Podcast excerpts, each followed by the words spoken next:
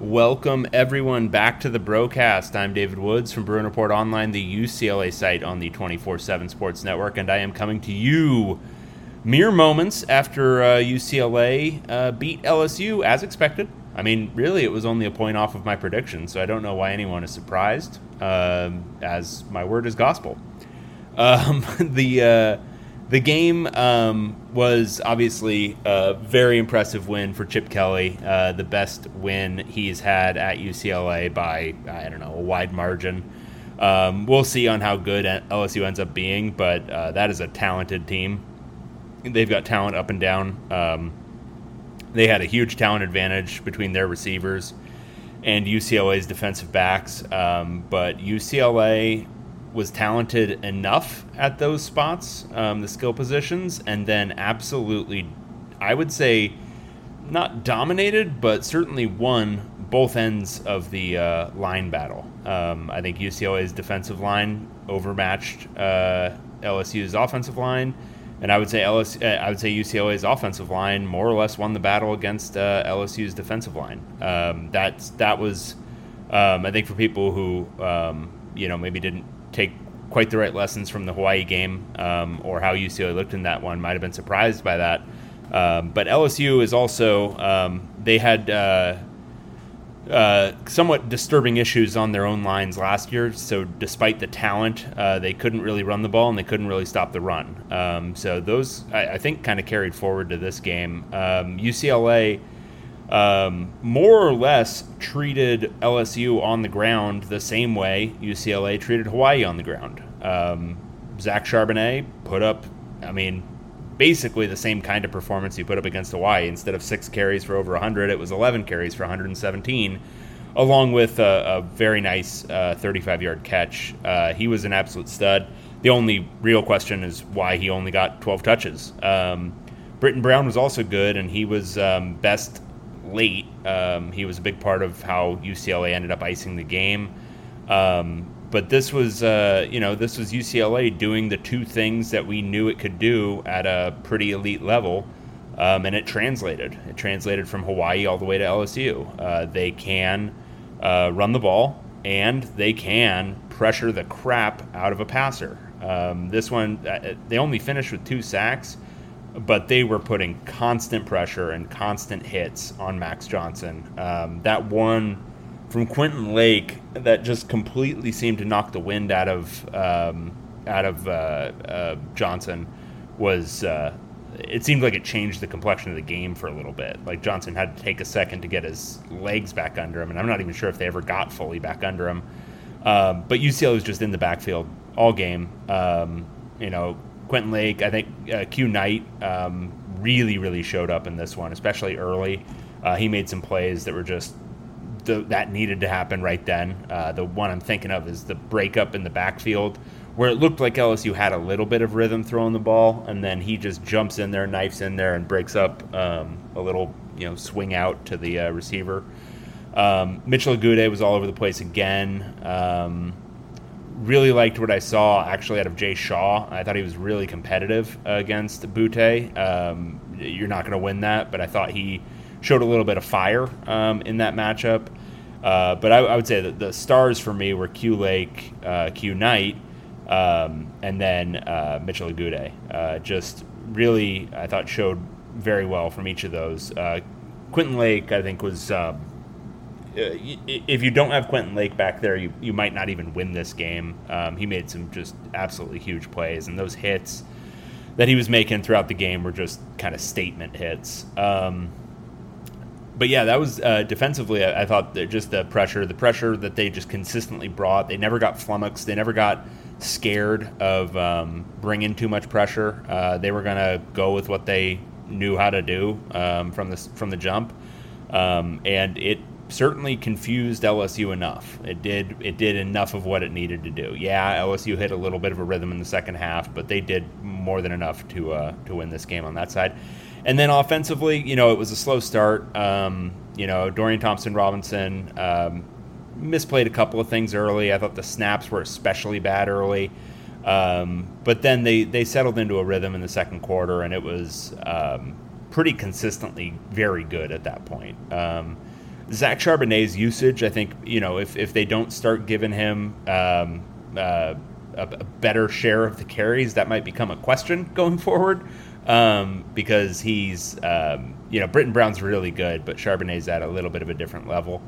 Um, they started out actually kind of interestingly with Kaz Allen, um, a little package for him, uh, which I actually thought was really interesting. It was, I think, the first one. I'll have to go back and watch it, but I think the first pass was a wheel route where he actually lined up out of the backfield um, and then ran it out of the backfield. Um, could have been a touchdown if the ball had been a little bit better placed.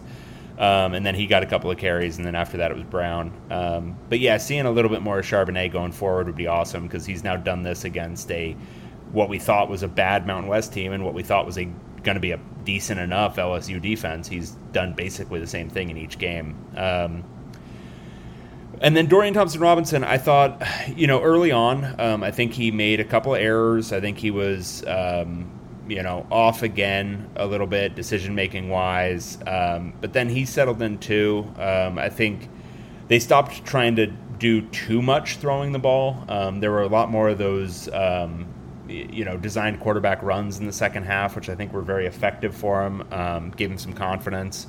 Um, and they started to really work Dulcich in the middle of the field. They got him lined up on linebackers and uh, let him do some nasty work. And that's a good situation for Thompson Robinson. Um, he can make those kinds of throws, like those just over the middle, between the hashes, hit your tight end throws all day, every day. Because um, it's just, you know, you basically throw that one more or less as hard as you can and try to hit him try to lead him a little bit, um, which is well within his wheelhouse. Um, and Dulcich made him pay. Um, he was when he hit that 75 yard catch and run.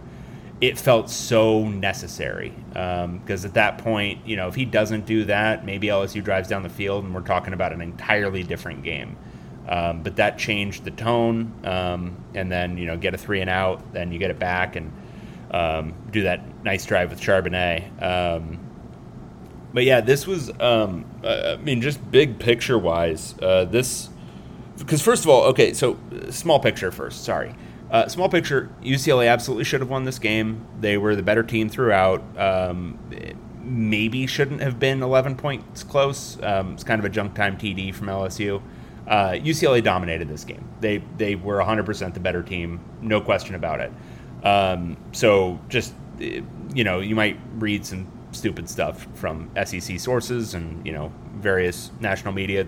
No, UCLA was the fundamentally better team, and they completely, you know, manhandled a uh, top five talent team. So just that's that. Um, but then from a uh, big picture standpoint, um, this is a, a definitely a, a, complexion changer for Chip Kelly. Um, now, I think everyone should be cautious because Fresno State in a couple of weeks, that's a real team. Uh, much more real than I thought they were going to be heading into the season. Um, they blew out UConn. And what we learned from UCLA versus Hawaii, and I think translates to other preseason games against, or non conference games against um, overmatched opponents, it's one thing to beat your overmatched opponent and beat them pretty good, it's another thing to just blow them out. Um, so Fresno State blowing out UConn, yeah, UConn's terrible, but that was a data point. Then they went up to Eugene and frankly looked like the better team for much of that game, lost by seven points. Uh, they're going to come to the Rose Bowl, and now eyeballing both teams, I think UCLA is a better team than Oregon, and I think they're better coached.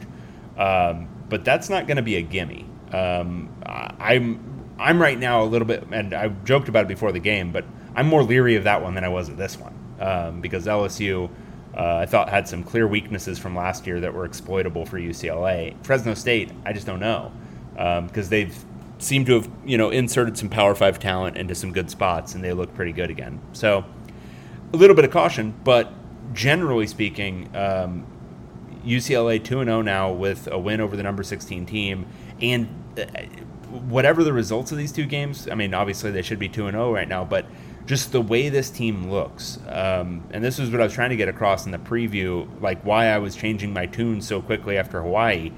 It's just, I mean, a lot of it's eye test. UCLA hasn't had a running back like Zach Charbonnet since Myles Jack was moonlighting at running back. Uh, UCLA hasn't had like a series of defenders like Mitchell Agude, Carl, jo- Carl Jones, uh, hell, Otito Ogbonnia in this game was. I mean, I talked about a bunch of DBs early, but uh, and I, he might not even put up a stat. I have no idea. He was a stud in this game. Um, what what UCLA was able to do with just some of these guys, and these are these are really talented dudes. Um, I, I just they've passed the eye test in a way for me that I haven't really seen from UCLA team since I don't know 2013, um, which was the last really really good uh, Jim Mora team. 2014 was pretty good, but 2013 had that um, that swagger defensively. Um, that's what this looks like to me. That's this looks like a very good UCLA team. Um, and judging by what I'm seeing of the Pac-12 so far, um, you know, caveats that it's early and the yada yada yada. I mean, Washington lost to Montana. USC was playing with its food for a long time against San Jose State. That was thir- if you didn't watch that game, it's thirty to seven, but that was thirteen to seven for a really long time, and it took a pick six to actually change that game. Um, USC looks like the same USC team we've watched the last three four years, um, and uh, Oregon, eh, frankly, that looks like a latter stage Jim Mora team. Very talented, um, playing down to its competition, and not very well coached. So, you know, not super impressed with Utah, not super impressed with Arizona State. And yes, it's early, but I mean, there's this. What I'm saying is, this UCLA team could actually make some real noise in the conference and potentially win this stupid thing. Um, and not just by default. I mean, this UCLA team I think is very good.